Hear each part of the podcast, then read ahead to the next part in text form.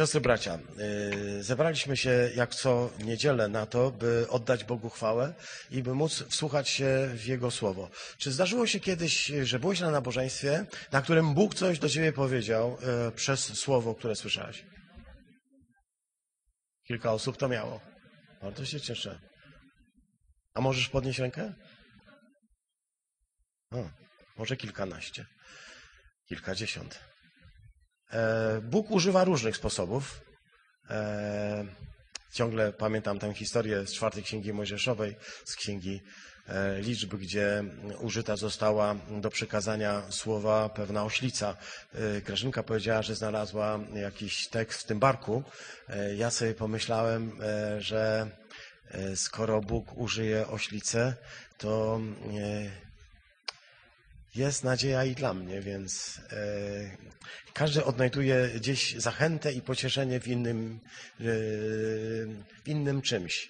E, ja bym dzisiaj Was chciał zachęcić do pewnej postawy, gdy czytać będziemy historię bardzo dobrze znaną, historię o Józefie. Tematem, czy cykl, który podjąłem w ubiegłym tygodniu brzmi Józef Plus. E, właściwie Józef, czyli plus, e, Józef plus. E, I dzisiejszy temat tego rozmyślania brzmi sługa. Chciałbym przeczytać na początek słowo, a potem przejdziemy do rozmyślania.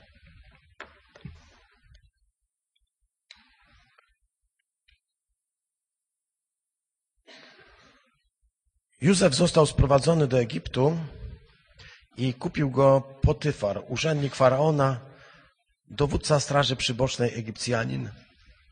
Kupił go z rąk Ismaelitów, którzy tam go sprowadzili. A Pan był z Józefem.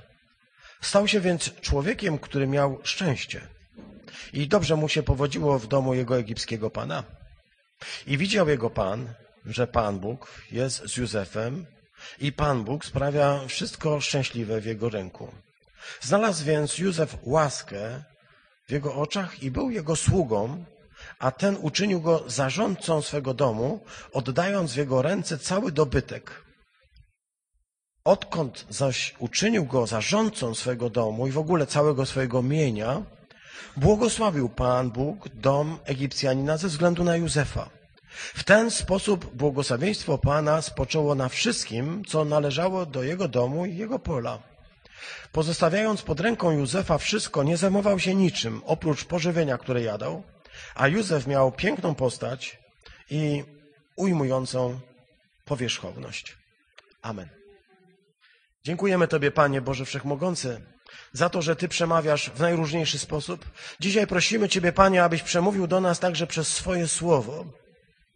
Czekamy na nie, jak, na, jak ziemia czeka na, na deszcz, gdy jest spragniona i zeschła. Tak my dzisiaj czekamy, że Ty przemówisz do nas i zachęcisz, i użyźnisz, i poślesz ziarno, i będzie mogła ta gleba, jaką jest serce każdego z nas, wydać dla Ciebie plon. Tego pragniemy, oczekujemy.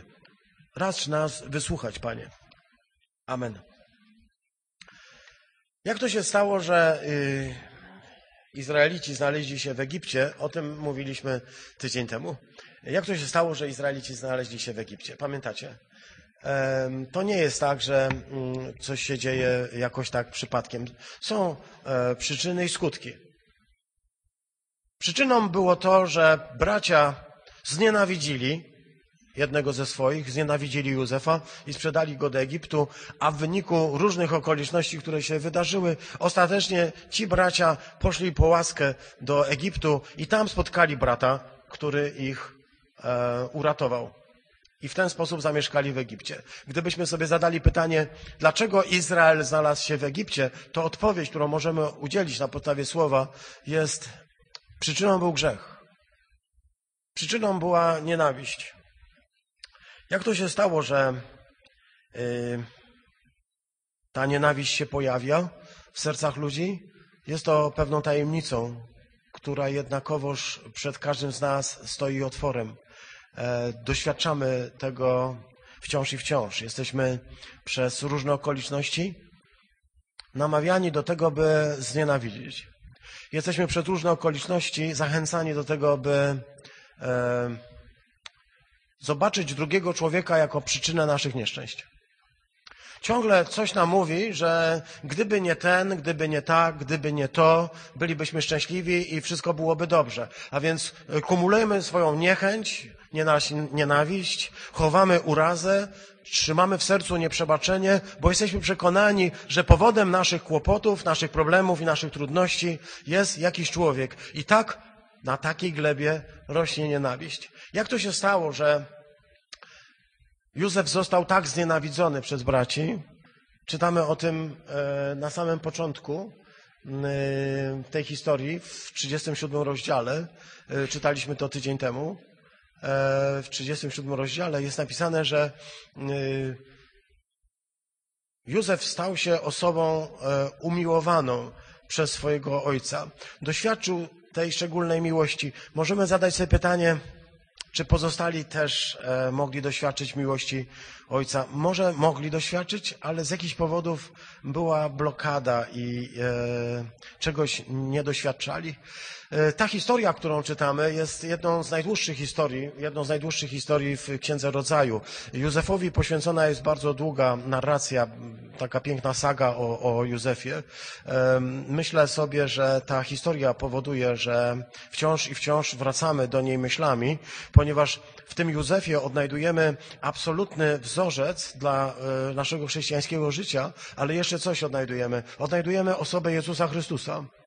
W Józefie odnajdujemy Chrystusa, który miał doświadczenie Bożej miłości. Nawet moglibyśmy zobaczyć ten Chrystus, e, którego tutaj widzimy w Józefie, objawia się w sposób wyjątkowy, bo bo ta historia zaczyna się od tego, że e, jest umiłowanym synem ojca, mieszka u ojca, jest u ojca. Oczywiście to nie jest idealna historia w tym sensie, że to też nie oddaje idealnie tego, o czym mówimy, ponieważ Józef nie jest pierworodnym synem ojca, a bracia nie są e, adoptowanymi czy przyrodnimi. To rozumiemy te różnice, ale jest umiłowanym synem ojca, synem, który zrodził mu się z umiłowanej e, Racheli, jest kimś wyjątkowym i to doświadczenie miłości ma. Przypomina nam to tekst Ewangelii Łukasza, Łukasza czy z Ewangelii Mateusza, w którym objawia się Jezus, Jezusowi w czasie chrztu ojciec, który mówi do niego: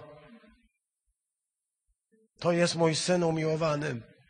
E, czytamy ten tekst e, przy chrzcie i pewnie w tym roku też. Każda osoba, która będzie na tym chrzcie, może to usłyszeć, ale szczególnie ci, którzy będą e, zanurzeni, którzy będą chrzczeni. Jezus bowiem nie tylko nie, znaczy to słowo jest nie tylko do Jezusa skierowane.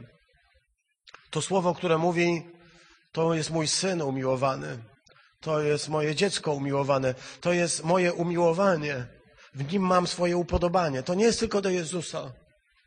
Albo jeśli, jeśli, chcesz być jakiś taki szczególnie, mm, e, no jakby powiedzieć, przykładny i, i, mocno trzymać się tekstu, to chcę powiedzieć, to jest także do tego, do każdego z tych, którzy tego Jezusa przyjęli w swoim życiu. Jeżeli Jezus zamieszkał w Twoim sercu, jeżeli Jezus żyje w Tobie, to to słowo jest także do Ciebie, ponieważ jest do Jezusa, który mieszka w Tobie. Możesz to tak przyjąć. Możesz to przyjąć jako e, fundament swojego życia, bo Józef właśnie tak to zrobił. Przyjął to jako fundament swojego życia.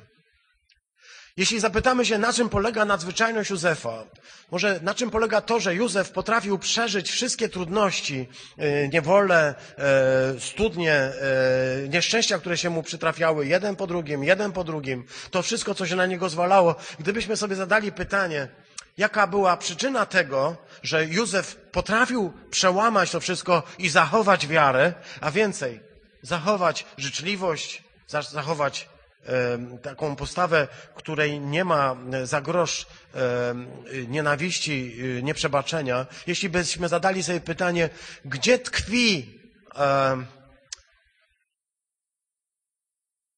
cała e, cała recepta Józefa na, na szczęśliwe życie, to myślę, że odpowiedź brzmi e, w tej miłości Ojca. Czuł się kochany. Jeśli czujesz się kochany, jeśli wiesz, że jesteś umiłowany, to bez względu na to, co ci się może przytrafić, jeżeli zawsze będziesz wiedział o tym, że jesteś umiłowanym dzieckiem swojego ukochanego Ojca, który mieszka w niebie, to chcę Ci powiedzieć, nie będzie takiego nieszczęścia, nie będzie takiego przypadku, nie będzie takiej sytuacji, która mogłaby spowodować, że będziesz myślał sobie, e, że nie, nie, nie wiesz, dlaczego Cię to spotyka. Bo będziesz wiedział, że wszystko, co się dzieje, to wszystko Bóg ma pod swoją kontrolą. Chcesz to przyjąć? Ja chcę powiedzieć, że to może stać się fundamentem zupełnie innego stylu życia. Nie musisz się już o nic martwić i myśleć, że jesteś gorszy, że jesteś nie taki, że coś z tobą jest nie tak, jeśli głęboko wierzysz, że Bóg naprawdę ciebie umiłował i jesteś, tak jak powiedział e, ewangelista Mateusz, oto mój syn, moje dziecko, moje umiłowane dziecko, w którym mam upodobanie. Umiłowane dziecko, w którym mam upodobanie. Czy potrafisz na siebie tak spojrzeć? Bo Bóg na ciebie tak patrzy. Możesz powiedzieć, ale czemu na mnie tak patrzy? Jedno z takich pytań, które zadajemy sobie, kiedy ktoś się e, w nas zakocha, to pytanie, które brzmi, czemu nas kochasz? Czy na to pytanie jest jakaś sensowna odpowiedź, powiedzcie? Jesteście specjalistami od miłości. Czy jest jakaś odpowiedź, którą możesz udzielić komuś na pytanie, dlaczego mnie kochasz? Bo, bo jesteś fajny, e, jesteś ładny. No dobrze, ale momentami nie jestem fajny, a, a o, o, ładny. No nawet jeśli tobie się wydawałem przez chwilkę ładny, to za chwilkę mogę się nie wydawać ładny. Za chwilkę się zestarzeję, za chwilkę będą zmarszczki, za chwilkę będzie ciało nie, nie takie fajne. Co wtedy? Dlaczego kochasz? Bóg mówi, to jest mój umiłowany, w którym mam upodobanie. Jest jakaś tajemnica tego upodobania. Ja mogę jej nie rozumieć. Nawet więcej, ja jej nie rozumiem. Ja nie wiem, czemu Bóg sobie mnie wybrał. Czemu wybrał właśnie mnie. Spośród milionów i miliardów ludzi spojrzał na mnie i powiedział, jesteś mój syn umiłowany, w którym mam upodobanie. Ja kompletnie nie wiem czemu. Jeśli ktoś z was wie, będę wdzięczny. Po nabożeństwie poproszę o krótką korepetycję. Może wiesz, czemu jesteś kochany? Ja nie wiem. Nie odkryłem tego. Ale ostatecznie nie jest to dla mnie najważniejsze, bo wiecie, co jest najważniejsze? Najważniejsze, że jestem umiłowany. Najważniejsze jest to, że jestem kochany. Najważniejsze jest to, że Bóg ma we mnie swoje upodobanie, że upodobał sobie mnie i wybrał spośród milionów ludzi, by powiedzieć, jesteś moim dzieckiem. I wiecie, nie wiem dlaczego, ale to nie jest ważne. Rośnie we mnie serce, kiedy myślę, że Bóg mnie wybrał i jestem Jego dzieckiem. Jeśli masz to, to wiesz, że może to być fundamentem. Mogą się przytrafić Tobie jakieś nieszczęścia, mogą przytrafić się Tobie niepowodzenia, mogą się przytrafić Tobie choroby, może się przytrafić jeden cios za drugim, cios za ciosem, ale ostatecznie, bez względu na to wszystko, co się dzieje, Józef nie stracił wiary. Czemu? Ponieważ wiedział, że jest umiłowanym synem ojca. To może być fundamentem. Chcecie to powiedzieć? Fundamentem mojego chrześcijańskiego życia nie jest nic innego, jak tylko to, że patrzę na krzyż i myślę sobie, to dla mnie. Ciągle o tym pamiętam. Pamiętam ten krzyż, który kiedyś postawiliśmy z przyjaciółmi. Pamiętam drogę i pamiętam, co Bóg mi powiedział, kiedy poszedłem po ten krzyż. I pamiętam, jak bardzo złamał moje serce, gdy dotarło do mnie, że to ja powinienem wisieć na tym krzyżu, a to On własnego syna nie oszczędził, Powiesił go za mnie. Powiedz, czy mogę jeszcze wątpić w to, że mnie kocha? Ale chcę powiedzieć, kim trzeba być, żeby nie zwątpić w to, kiedy przychodzą doświadczenia, próby i nieszczęścia. Kim trzeba być, żeby w to nie zwątpić? Bo to nie jest proste. Ponieważ te próby i doświadczenia są, jak dzisiaj słyszeliśmy w pięknym wstępie, jak ciemne chmury, które opadają coraz niżej, stają się mgłą, która odbiera mi zupełnie możliwość widzenia, nieraz na odległość ręki. I wtedy nic nie widzę. I wtedy potrzebne jest mojemu sercu słowo, które usłyszę znowu, tak jak dzisiaj, że ponad te chmury i ponad tą mgłą, która otacza moje życie i nic już nie widzę i nic już nie rozumiem, świeci słońce, którego dzisiaj nie widzę, ale o którym wiem. Jestem przekonany. Nie dlatego, że żyję we Fromborku. Nie dlatego, że Kopernik tutaj napisał swoje największe dzieło. Nie dlatego, że tu we Fromborku dokonała się największa rewolucja naukowa na całym świecie. Nie dlatego, tylko dlatego, że znam Słowo i że doświadczyłem tej miłości. Jeśli więc przytrafiają ci się nieszczęścia, jedno po drugim, jedno po drugim, jeśli nie wiesz czemu, ja ci nie odpowiem na pytanie. Tak jak nikt nie jest w stanie odpowiedzieć na pytanie, czemu Józefa to wszystko spotkało. Czy on był zły? Odpowiedz na pytanie, czy Józef był zły? Czy zasłużył sobie na takie traktowanie przez braci? Czy zasłużył sobie na to, żeby go spotykały te ciosy jeden za drugim, jeden za drugim, jeden za drugim? Czy zasłużył sobie czymś? Czy widzisz jakąś, jakiś powód, dla którego Józef musiałby przejść przez te wszystkie rzeczy? Jeśli nie wiesz czemu, to ja ci chcę powiedzieć, nie mam pojęcia. Dlaczego go to spotkało, ale wiem, jaki jest koniec tej historii. I ty też go znasz. Wiesz, że ten koniec jest absolutnie rewelacyjny. Że to wszystko, co go spotkało, te wszystkie nieszczęścia i doświadczenia mają jeden cel. Uratować braci. Uratować braci. Uratować ludzi, którzy są obok mnie. Wiesz, on mógłby narzekać, zresztą on płakał. Tam jest taki jeden tekst wstrząsający. Muszę na chwilkę.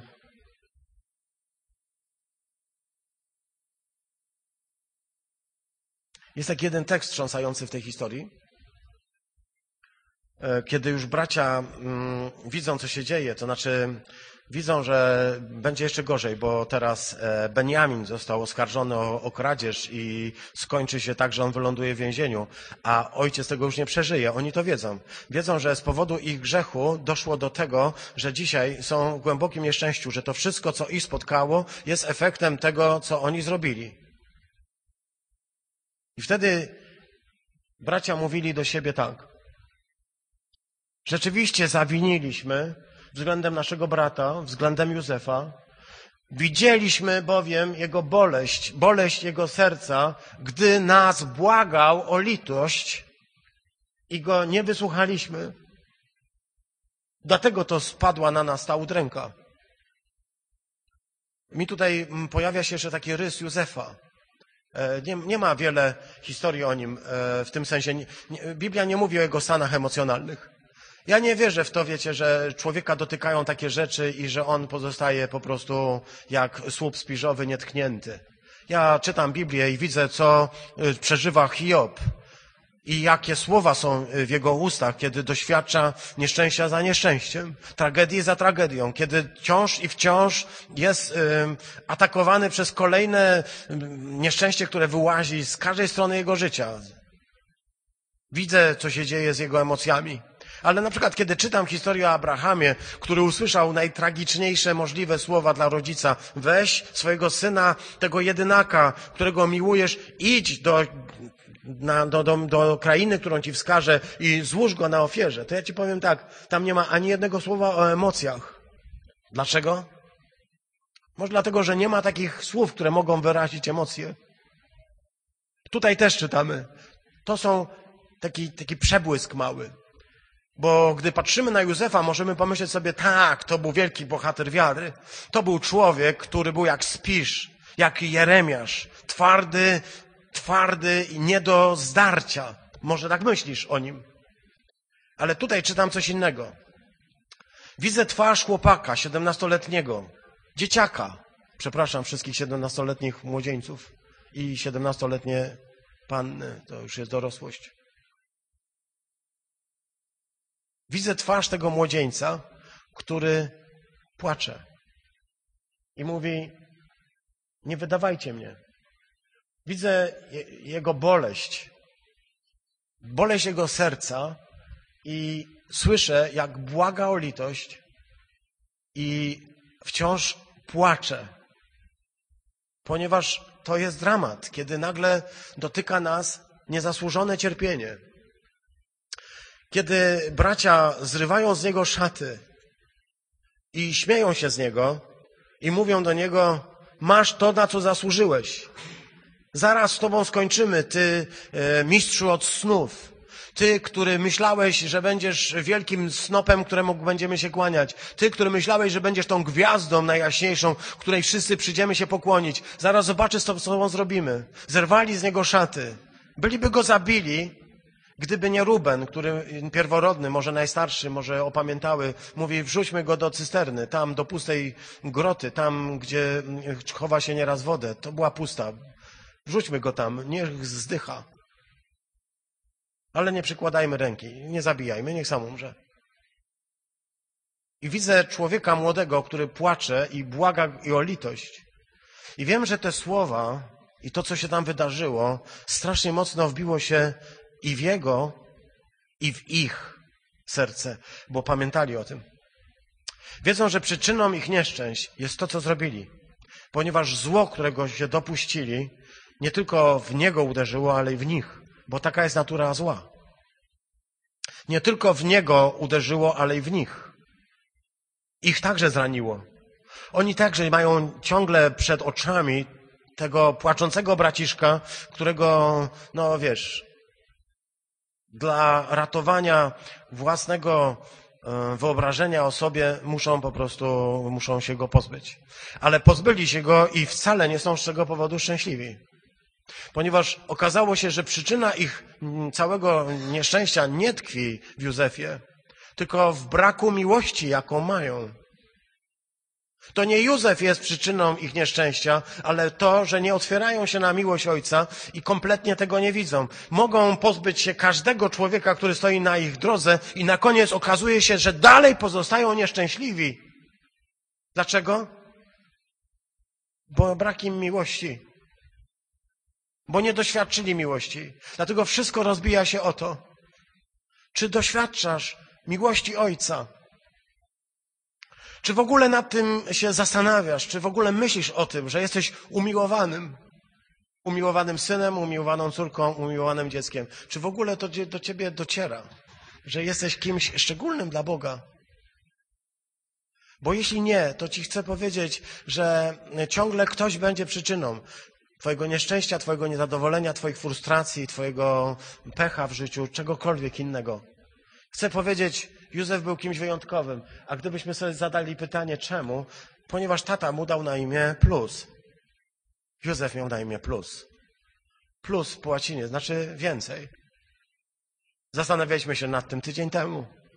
I powiedzieliśmy sobie, że to jest zaskakujące, ponieważ ten jeden plus, malutki, siedemnastoletni plusik, którego ma, on zniwelował wszystkie minusy tej rodziny. Tam co, co człowiek, co brat, to minus. Oczywiście można się przyczepić, powiedzieć, no może nie każdy. O Beniaminie nic nie, nie ma mowy. Okej. Okay. Niektórzy byli po prostu zerem. Nic o nich nie wiesz. Ale pozostali mniej niż zero. Każdy ma coś na sumieniu. Naprawdę. Czytasz tę historię i wiesz. Każdy okazuje się człowiekiem, który jest pozbawiony zasad i momentami zachowuje się nie jak człowiek i nie są w stanie siebie zmienić. Wiesz, co ich zmieniło? Wiesz, co się stało? Znasz tę historię. Wiesz, co na końcu się okazało? Żałowali, płakali i przepraszali. I odkryli najgłębszą tajemnicę człowieczeństwa. Że drugi człowiek nie jest przyczyną moich nieszczęść. Przyczyną moich nieszczęść jest tylko to, że odkryję miłość Ojca. Jeśli nie odkryję. Józef poszedł do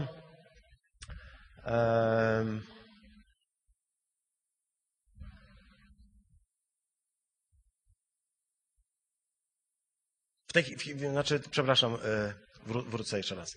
W tej historii ja ciągle widzę Jezusa ciągle widzę Jezusa.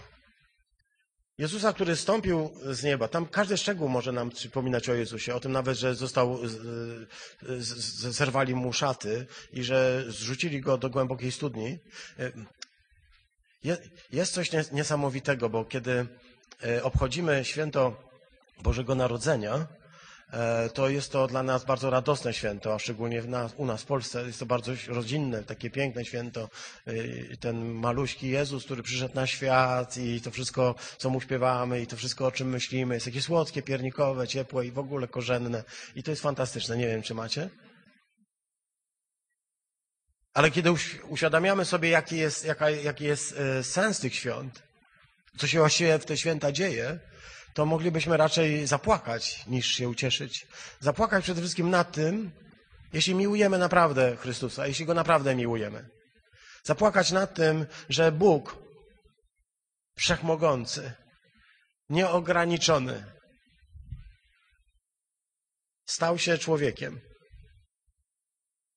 To jest coś gorszego niż to, że bracia odarli z szat Józefa i wrzucili go do studni. On tam nie chciał iść. Oni go tam wrzucili. A Jezus wszedł do czegoś znacznie gorszego niż studnia, bo miał znacznie potężniejszą chwałę, a jego szata była nie do zdarcia, bo to była boskość.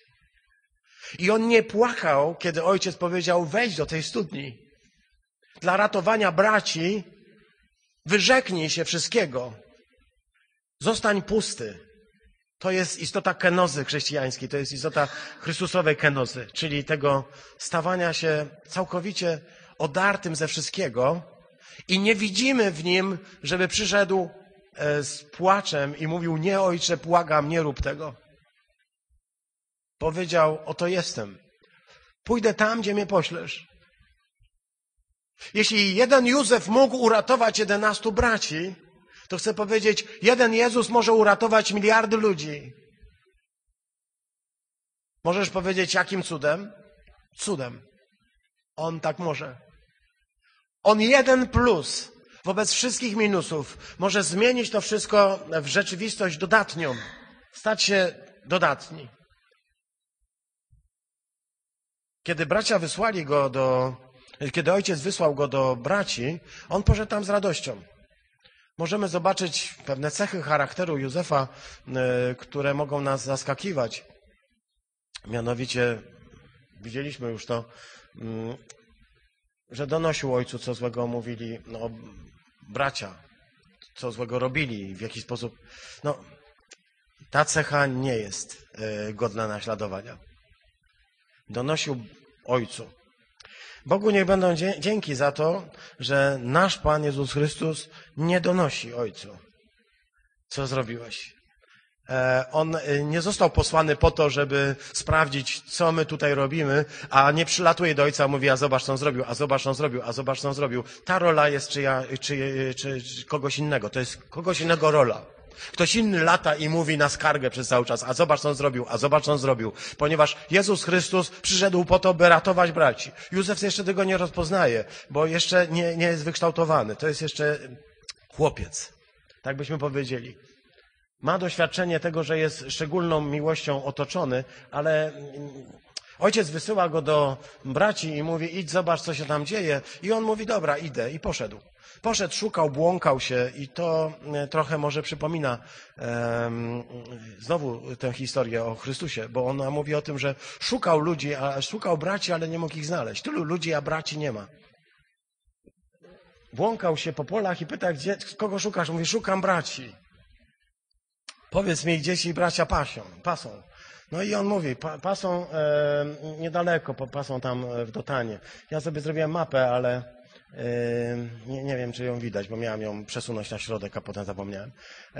Hebron, z Hebronu do Sychem jest jakieś e, 120 kilometrów w prostej linii, więc pewnie musiał iść dłużej. To taka podróż. Ojciec z Hebronu, bo dosłownie tutaj stąd, z Hebronu wysłał go do Szymon.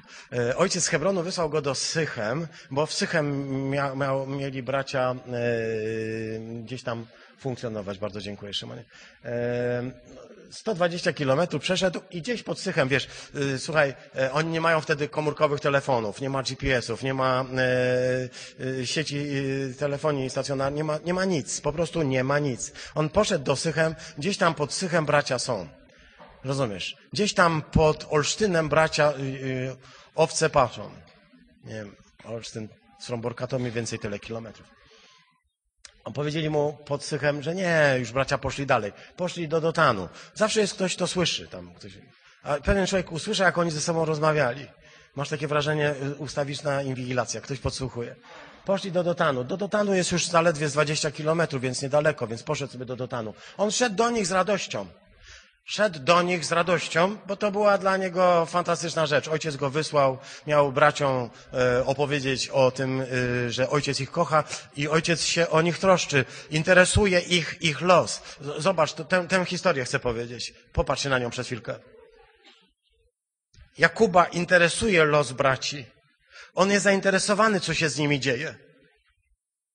On ich kocha, ale o tym nie wiedzą. Oni są tak mocno skoncentrowani na tym, że Józefa kocha bardziej, że nie widzą tego, że oni są umiłowani, że ojca interesuje, co się z nimi dzieje. Widzisz to?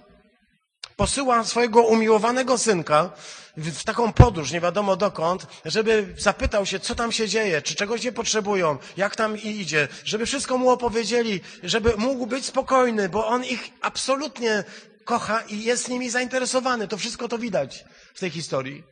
I kiedy on przychodzi do nich, to tam jest taka historia. Kiedy idzie, to oni już mówią, zobacz, y, tutaj bym poprosił.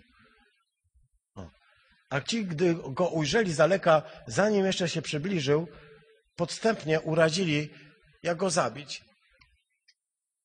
Nie interesowało ich to, z czym przyszedł. Nie interesowało ich to, że ojciec y, ich kocha i y, chciał zapytać, co u nich słychać i chciał może im w czymś pomóc, może coś przynieść. Przy... Ich, i oni byli skupieni absolutnie tylko na tym, że ten facet jest przyczyną ich nieszczęścia. Czy twoje życie nie jest skupione na czymś fałszywym? Na jakiejś niechęci, na jakimś nieprzebaczeniu, na jakimś gniewie, który kultywujesz, który myślisz, w sobie trzymasz i Bóg objawia swoją miłość i mówi, posyłam swojego syna, żeby się dowiedzieć, co u ciebie słychać, jak się czujesz, a ty jesteś skupiony wyłącznie na tym, że nienawidzisz, nie możesz przebaczyć, nie możesz się oderwać od swojego nieszczęścia, żyjesz z myślami tylko takimi pełnymi gniewu. Wtedy nawet jeśli Bóg pośle swojego anioła, to i tak tego nie zobaczysz. Czytamy, postanowili go zabić.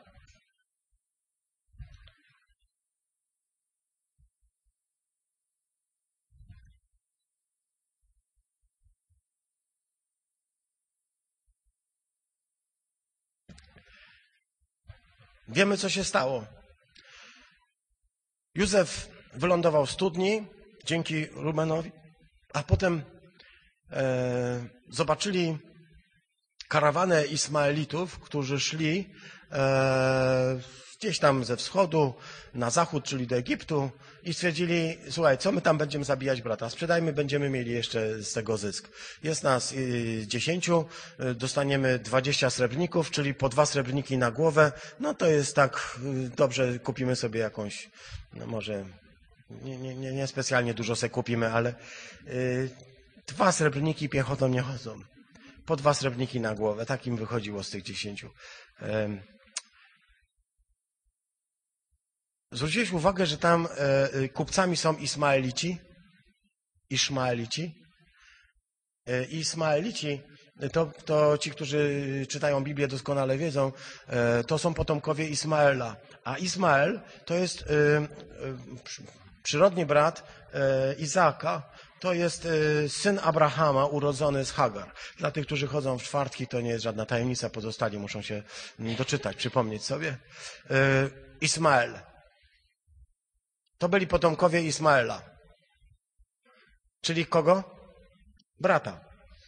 Ta historia jest przedziwna. Sprzedają go bracia z nienawiści e, swoim krewnym braciom, którzy go kupują też z nienawiści. Tam nienawiść po prostu ocieka, ta historia jest pełna nienawiści. Ktoś e, nienawidzi, e, ktoś jest e, kupcem nienawidzącym, sprzedającym, robiącym na braciach interesy, bo przecież Ismaelici to krewni Izraelitów i powinna być tutaj jakby pewna, nie wiem, no choćby wzaj- wzajemną, wzajemna życzliwość, lojalność. Oni Chcę powiedzieć, Kościół nie jest doskonały. Kościół nie jest wspólnotą ludzi idealnych. Kościół jest święty, ale są w nim ludzie. Są w nim tacy, którzy są minus.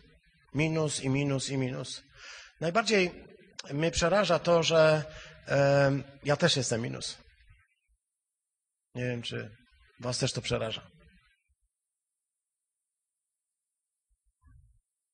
Najbardziej przeraża mnie, że ja też jestem minus. To, że komuś się różne rzeczy mogą przytrafić, myślę sobie, o, ty jesteście ludźmi, ale ja powinienem już być dorosły, a jestem jaki jestem. I to jest przerażenie, którego doświadczam, ale które nie kończy tej historii, ponieważ jest plus w osobie Józefa, w osobie Chrystusa. Ten plus, który wchodzi we mnie, którego przyjmuję przez wiarę, on zmienia cały ten minus, cały ten mój świat depresji, ten mój świat ciemności, jak słońce, które wchodzi do mojego wnętrza. Tak? Na słońce patrzeć nie mogę, ale dzięki niemu widzę światło, świat, widzę wszystko. Chcę powiedzieć, to jest właśnie to główne poselstwo chrześcijaństwa. Ja dzisiaj je chcę powiedzieć. Głównym poselstwem chrześcijaństwa jest to, jesteś człowiekiem na minus. Ale przyjmij Chrystusa, który jest plusem, a twój świat zostanie zmieniony na plus. Nie dlatego, że ty masz się postarać i musisz się stać lepszym człowiekiem. Otwórz swoje serce na Chrystusa, przyjmij ten plus, który Bóg posłał, a zobaczysz coś, co się zmieni w Twoim życiu krok po kroku. Będzie się zmieniać. Te minusy będą się zmieniać. Może jeszcze nie wszystkie naraz, może nie wszystkie w ogóle się stają plusami tutaj, ale wiemy, że ostatecznie Bóg zwycięży i wszystkie Twoje minusy, moje minusy i minusy tego świata zostaną anulowane i będzie tylko plus Twoim życiu, w moim życiu i w życiu wszystkich, którzy wierzą. Takie jest poselstwo Kościoła, takie jest poselstwo chrześcijaństwa. My mówimy nie dlatego, że musisz się zmienić, że Bóg tego oczekuje. Oczekuje Bóg tylko tego, że przyjmiesz ten plus, ten krzyż. Że przyjmiesz ten krzyż, który jest na plus. Który nam wygląda na jeden wielki minus. Pewna organizacja e, o nazwie zaczynająca się na Świadkowie mówią, że to jest też minus.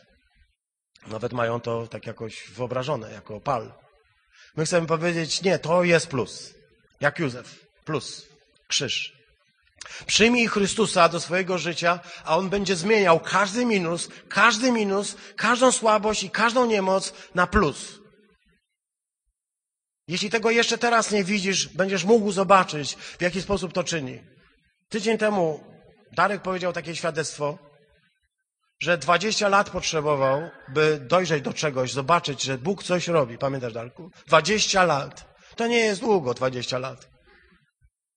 Ale chcę powiedzieć, Bóg właśnie tak zmienia. Potrzebujemy nieraz dwóch lat, pięciu lat, dziesięciu lat, dwudziestu lat, trzydziestu lat, ale Bóg to zmieni. Każdy minus zmieni na plus. Tylko czy wierzysz? Musisz uwierzyć. Że jest w tobie Chrystus Jezus, wielki plus, nadzieja chwały, która może zmienić wszystko. On, który jest sługą. Dzisiaj mówimy o tym. Józef staje się sługą, osobą, która jest niewolnikiem. Czy to jest zaszczyt być niewolnikiem? Czy to dla kogokolwiek jest zaszczyt być niewolnikiem? Mamy wszyscy y, absolutnie to samo myślenie. Niewolnictwo jest dowodem absolutnej degeneracji człowieczeństwa. To znaczy, ci, którzy mają niewolników, są zdegenerowani, ponieważ nie rozpoznają, że inny człowiek nie może być ich niewolnikiem, nie jest i nie będzie nigdy ich własnością. Ale taki jest świat, w który Bóg posyła swojego syna. Wrzuca go do czegoś głębszego niż studnia bez wody. Tam panuje zupełnie inna, zupełnie inna ekonomia niż ta, która panuje w niebie. Tam z ludzi robi się niewolników. Do takiego świata posłany został Jezus Chrystus. Jesteśmy przeciwni temu, by było niewolnictwo. Cieszymy się, że protestanci mieli swój udział w zniesieniu niewolnictwa, ale biadolimy, że mieli też udział w jego rozwoju. Niewolnictwo jest oznaką degeneracji człowieczeństwa. Ale jest. Po prostu jest. Możemy mówić, że nam się nie podoba, ale jest. Chcemy powiedzieć więcej. Wciąż kwitnie. To nie jest tak, że żyjemy w czasach, kiedy nie ma niewolnictwa. Niewolnictwo jest w przeróżnych postaciach, łącznie z tym, że się autentycznie kupuje ludzi na targach. Wciąż tak jest. Ale niewolnictwo przyjmuje bardzo różne postacie również w naszym społeczeństwie, również wśród nas. Możesz być człowiekiem z pozoru wolnym, a być niewolnikiem wszystkich rzeczy, które są wokół ciebie. Stać się niewolnikiem rzeczy, niewolnikiem rzeczy, niewolnikiem osób na własne życzenie. Albo możesz traktować innych ludzi, jakby byli twoją własnością i jakby byli twoimi niewolnikami, którymi możesz sterować, mm, robić co chcesz. Możesz mieć mentalność człowieka, który traktuje drugiego człowieka jako niewolnika swojego, jako sługę, który ma wykonywać Twoje polecenia. Masz taką mentalność? Chrystus przyszedł, abyś ją zmienił. Chrystus przyszedł, aby to, ten minus zamienił się w plus. Abyś przestał patrzeć na ludzi jak na swoich niewolników, jak na służbę, która została Ci dana, ale zaczął patrzeć, jak ojciec patrzy na swoje dzieci, jak patrzy brat na braci. To słowo niewolnik po grecku tutaj jesteśmy na gruncie teraz Nowego Testamentu, po grecku brzmi dulos, niewolnik. Pozwoliłem sobie to nawet napisać. Tłumaczony nieraz jako sługa. Słowo pojawia się wielokrotnie. Możemy powiedzieć, że właściwie e, w Nowym Testamencie pojawia się 125 razy e, w 118 tekstach w 21 księgach e, Nowego Testamentu. Czyli praktycznie w każdej księdze, praktycznie w każdej księdze, no może nie, w sześciu nie. W 21 księgach Nowego Testamentu występuje to słowo niewolnik. To słowo niewolnik jest słowem e, wstrząsającym, bo on nam uświadamia, że nie jesteśmy ludźmi wolnymi. To znaczy, że panuje jakieś niewolnictwo. Ale Józef też był niewolnikiem. I Bóg go błogosławił w tej niewoli, w której był. Ja chcę powiedzieć, jest rodzaj niewoli, w której Bóg błogosławi. To jest niewola e, pod jarzmem Chrystusa. Jeśli oddałeś życie Jezusowi, to jedną z rzeczy, które powiedziałeś, e, to brzmiało tak. Jezus Chrystus jest moim Możemy to powiedzieć razem? Jezus Chrystus jest moim Panem. To jest takie słowo, które wypowiadasz. Mówi Słowo Boże, że jeśli wyznasz, że Jezus Chrystus jest Panem, to będziesz żył. Jeśli nie tylko w to będziesz mówił, ale jeśli w to uwierzysz, jeśli głęboko przyjmiesz to, że Jezus Chrystus jest Panem, nie tylko nieba i ziemi, ale Ciebie samego, będziesz zbawiony. Tak mówi Słowo. Jeśli uwierzysz w to, że ten wielki plus jest Panem Twojego życia, będziesz zbawiony. Tak brzmi poselstwo Kościoła od początku. Ale to znaczy także, że jeśli jest Pan, to jest też sługa. Czy rozumiesz, że wyznając, że Jezus Chrystus jest Panem, wyznajesz jednocześnie, że Ty jesteś Jego sługą? Sługą. Niewolnikiem Jego. Poddajesz się w niewolę i mówisz, chcę być Twoim niewolnikiem. Pamiętacie e, taki tekst, e, który rozważaliśmy na temat tego, jak zostać w Izraelu niewolnikiem na zawsze. Tak? Trzeba było dać sobie przekuć ucho szydłem. Kiedy Człowiek na początku zostaje w niewolę wzięty, nie zawsze ma świadomość tego, co się działo. Kiedy oddał życie Chrystusowi, nie zawsze miał świadomość tego, co się działo, ale pewnego momentu przychodzi do jego życia i ta świadomość, że teraz to robię to już z rozmysłem. Dam sobie przekuć ucho i przybić go do kościoła, stając się niewolnikiem Chrystusa Jezusa. I uznaję to za najwyższą godność, jaką mogę mieć w Królestwie Bożym. Najwyższym wyróżnikiem Najwyższym zaszczytem, największą godnością jest to, że mogę dzisiaj powiedzieć, jestem sługą, niewolnikiem Jezusa Chrystusa. Zobacz, co mówią apostołowie. Apostoł Paweł, sługa Chrystusa Jezusa, niewolnik Jezusa Chrystusa, z powołania apostoł, przeznaczony do głoszenia Ewangelii. Paweł, sługa Boga i apostoł Jezusa Chrystusa, posłany do szerzenia wśród wybranych Bożych wiary i poznania prawdy wiążącej do życia pobożności. Pozdrawia was wasz rodak, Epafras, który jest niewolnikiem Jezusa Chrystusa. Jakub, sługa Boga i Pana Jezusa Chrystusa, śle pozdrowienia dwunastu pokoleniom w rozproszeniu. Szymon Piotr, niewolnik i apostoł Jezusa Chrystusa, do tych, którzy dzięki sprawiedliwości Boga naszego i Zbawiciela Jezusa Chrystusa otrzymali wiarę równą, godną czci jak i nasza. Juda, sługa Jezusa Chrystusa, brat Jakuba, do tych, którzy są powołani, umiłowani w Bogu Ojcu i zachowali, zachowani dla Jezusa Chrystusa. Sługa Jezusa Chrystusa. Zobacz, wszyscy ci to y, y, ludzie szczególnie bliscy Chrystusowi. Możliwe, że dwaj z nich, z nich Jakub i, e, i, Juda, to jego rodzeni bracia e, z, e, z, z tego samego małżeństwa Józefa i Marii, jak przyjmujemy. To są jego bracia. A jednocześnie nie mówią, jesteśmy braćmi, jesteśmy braćmi, mamy wyróżnione miejsce, ale widzą siebie jako niewolnicy, jako słudzy. Sługa nie brzmi może zbyt y, dobrze dla ciebie, ale chcę powiedzieć, że Chrystus ustanowił ciebie w kościele nie po to, żebyś był panem, ale po to, żebyś służył. Niezmiernie się cieszę, że y, w tym zborze uczymy się świętować i że to świętowanie pochłania nam jakby dużo energii, bo to jest fantastyczna rzecz. I że w ten sposób składamy świadectwo, jak to mówi Ania, że miłość tutaj pełza po podłodze i wychodzi z każdego kąta. Tak mi powiedziała Ania. Że miłość wychodzi z każdego zakątka. Jestem szczęśliwy z tego powodu. Ale wiecie, w szczęściu łatwo jest wpaść w poczucie błogości. Dlatego potrzeba jest nieraz usłyszeć, że powołany zostałeś do tego, by służyć.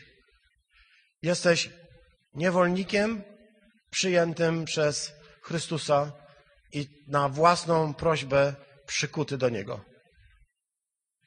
Czy pamiętasz o tym? Czy pamiętasz, że Twoim powołaniem jest bycie sługą, człowiekiem, który jest um, odpowiedzialny za, za innych ludzi, jak Józef, a Bóg jest z Tobą. A Bóg będzie błogosławił Ciebie, a przez Ciebie będzie błogosławił innych ludzi, bo Ty masz stać się kanałem Bożego błogosławieństwa. Przez Ciebie ma się rozlewać poznanie Chrystusa, przez Ciebie ma cały ten kraj, cały ten całe to miasto, cały blok, w którym mieszkasz, dom, w którym jesteś, miejsce, gdzie pracujesz, wszędzie, wszędzie ma być to błogosławieństwo rozlane, bo Bóg chce użyć Ciebie, właśnie Ciebie, aby wylać swoje błogosławieństwo na całą ziemię, na wszystkich ludzi. Możesz powiedzieć, ja nie jestem nikim ważnym. Józef też był dziesiątym synem nikim szczególnym, tak po ludzku rzecz biorąc. Ale Bóg nie ma względu na to, czy jesteś pierwszym, piątym, siódmym, dziesiątym, dwunastym. Jesteś Jego dzieckiem. Jeśli odkryłeś Jego miłość do siebie, to się nią dziel. Jeśli masz ten plus w sobie, to się nim dziel. Ponieważ tego minusu, minusa jest tak dużo na świecie, że wydaje się, że nie, nie do przeorania. A jednak Bóg mówi, że da radę. Chcesz wziąć w tym udział? Masz serce sługi? Jesteś gotowy odpowiedzieć na Boże polecenie? Nie zawsze musi ci się to podobać. Możesz biadolić, płakać, że tutaj jesteś. Możesz płakać, że to ci się stało. Możesz płakać, że bracia cię tak traktują. Możesz narzekać, możesz prosić o litość, a jednak tu jesteś.